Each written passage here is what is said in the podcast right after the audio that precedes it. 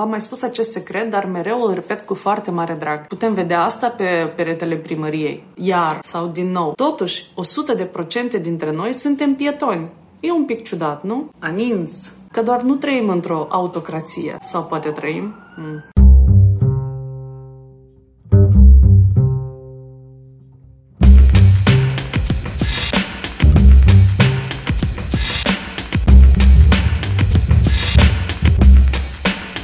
Omul face locul. Omul face locul. Locul. Locul. Salut, prieteni și prieteni!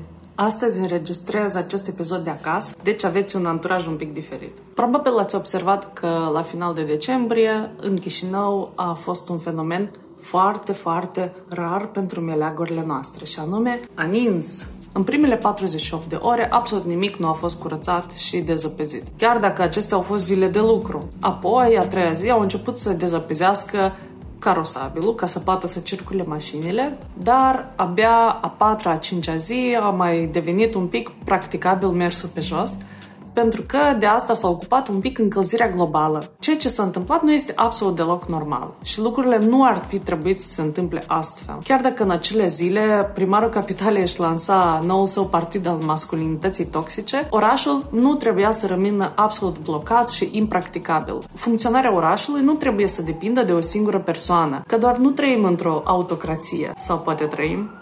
De ce s-a întâmplat asta iar sau din nou? Pentru că anume aceasta este piramida conform căreia funcționează primăria. Mașinile și șoferii sunt cei mai importanți în planeta Chișinău și totul se face pentru ei. Ce trebuie de făcut? Pe scurt, trebuie să inversăm piramida. Mersul pe jos este cea mai răspândită formă de transport din lume. Fiecare o face diferit, dar este o metodă comună de a ajunge undeva. V-am mai spus acest secret, dar mereu îl repet cu foarte mare drag. Absolut toți suntem pietoni.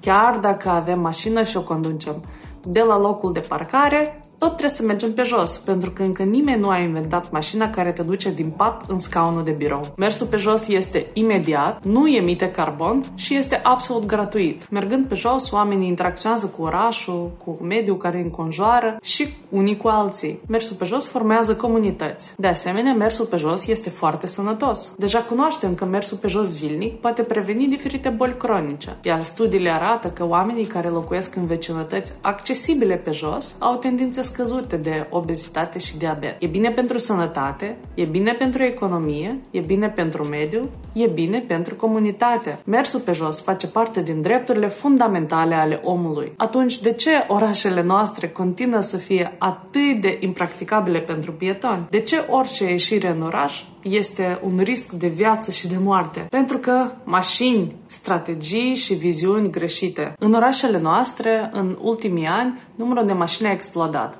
și acestea înlocuiesc oamenii. Orașele noastre au fost proiectate pentru mașini, dar pentru mai puține mașini. Microraioanele au fost proiectate pentru oameni. Trebuia să ai totul la un 15 minute de mers pe jos. Conform teoriilor urbaniștilor sovietici, care le-au luat de la Le Corbusier din Franța, trebuia să ai totul în vecinătate. Dar URSS nu mai există, iar noi am trecut la economie de piață, respectiv omul nu-și mai primește jobul prin distribuție, dar și la lege singur, iar copiii pot să meargă nu neapărat la școala de sector. Asta înseamnă că avem mai mult trafic și circulăm mai mult. În Chișinău, zilnic, circa un milion de oameni își riscă viața, își distrug nervii ca să poată ajunge unde au nevoie. În Moldova anual se întâmplă cam 2600 de accidente, cam 3000 de persoane sunt traumatizate anual și 276 de persoane mor în accidente rutiere. Desigur, acest lucru nu se întâmplă doar în Moldova. În lume, Motivul principal de moarte a persoanelor de 15-29 de ani sunt accidentele în trafic, iar 20-50 de milioane de oameni sunt traumatizați anual în lume în trafic ceea ce este cea mai mare cauză a dizabilității. Accidentele cresc, chiar dacă majoritatea oamenilor nu au mașină. Chiar dacă beneficiile mersului pe jos sunt atât de evidente, de ce la Chișinău continuă să se investească în drumuri bune? Astfel, viața pietonilor devine și mai periculoasă. Dacă e să analizăm bugetul municipiului Chișinău pe anul 2022, 10% din bugetul pentru infrastructură este îndreptat spre parcuri, un procent circa spre transport alternativ, 60% pentru străzi și parcări și doar 29% pentru infrastructura pietonală. Totuși, 100% dintre noi suntem pietoni.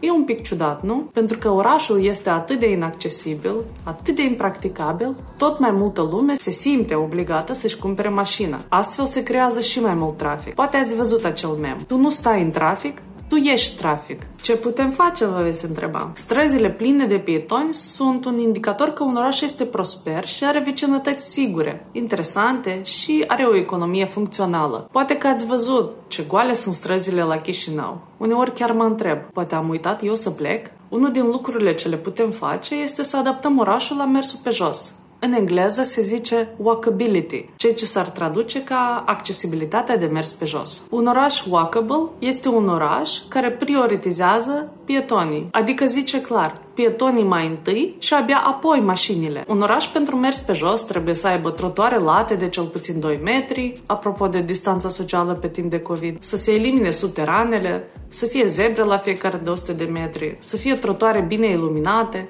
trasee mai scurte pentru mers pe jos decât cu mașina, acces mai bun la transportul public, acces sporit la locuri, business-uri, servicii publice, spațiile publice să fie accesibile pentru fiecare, parterele comerciale să fie captivante, străzile să fie pline de viață, interesante și mai sigure, să fie umbre și adăpostire pentru mers pe jos în căldură sau pe ploaie. Această percepție trebuie să o schimbăm în noi înșine și să circulăm cât mai mult pe jos, dar în primul rând aceste percepții trebuie să figureze în strategiile și viziunile primăriei. Reamintesc că Moldova și-a asumat Vision Zero în 2018 în parteneriatul estic privind siguranța rutieră. Am făcut un episod separat dedicat Vision Zero, adică Zero Morți, pe care vă recomand să-l vedeți. Snipurile, normativele, codurile de circulație trebuie adaptate la Vision Zero. Asta se întâmplă în toată lumea de câteva zeci de ani și ar fi cazul să înceapă și Moldova să o facă. Iar ca să fie totul cât mai simplu,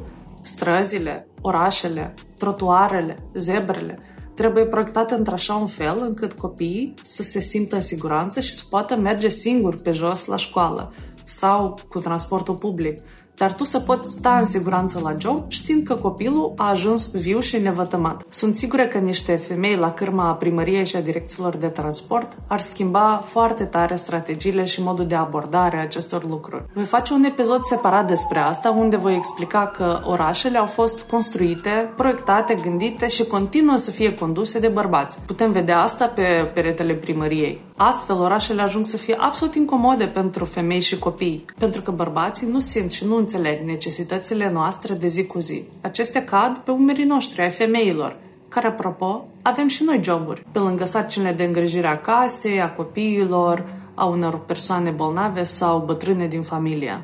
Mersul pe jos este un drept fundamental al omului și trebuie să ne-l revendicăm. De aceea, dacă ai un trotuar spart, neiluminat, impracticabil, lângă casă, birou sau oriunde altundeva, scrie o petiție, adună câteva semnături de la vecini și îndreaptă către primărie și pretura ta locală.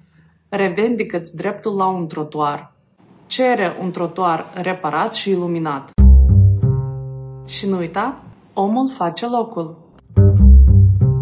Acum, pe final, vreau să vă rog să dați un like, share și să scrieți un comentariu la acest video pentru ca algoritmii YouTube-ului să facă acea magie și video să apară la cât mai multă lume. Iar dacă asculți acest episod sub formă de podcast, de asemenea, poți să-i dai o notă sau să lași un comentariu în platforma în care îl asculți. Mulțumesc celor care mă susțin pe Patreon. Datorită vouă, continui Omul face locul deja al doilea an. Mă poți susține și tu. De asemenea, mă poți urmări pe Facebook, Instagram, Telegram și nu uita, omul face locul.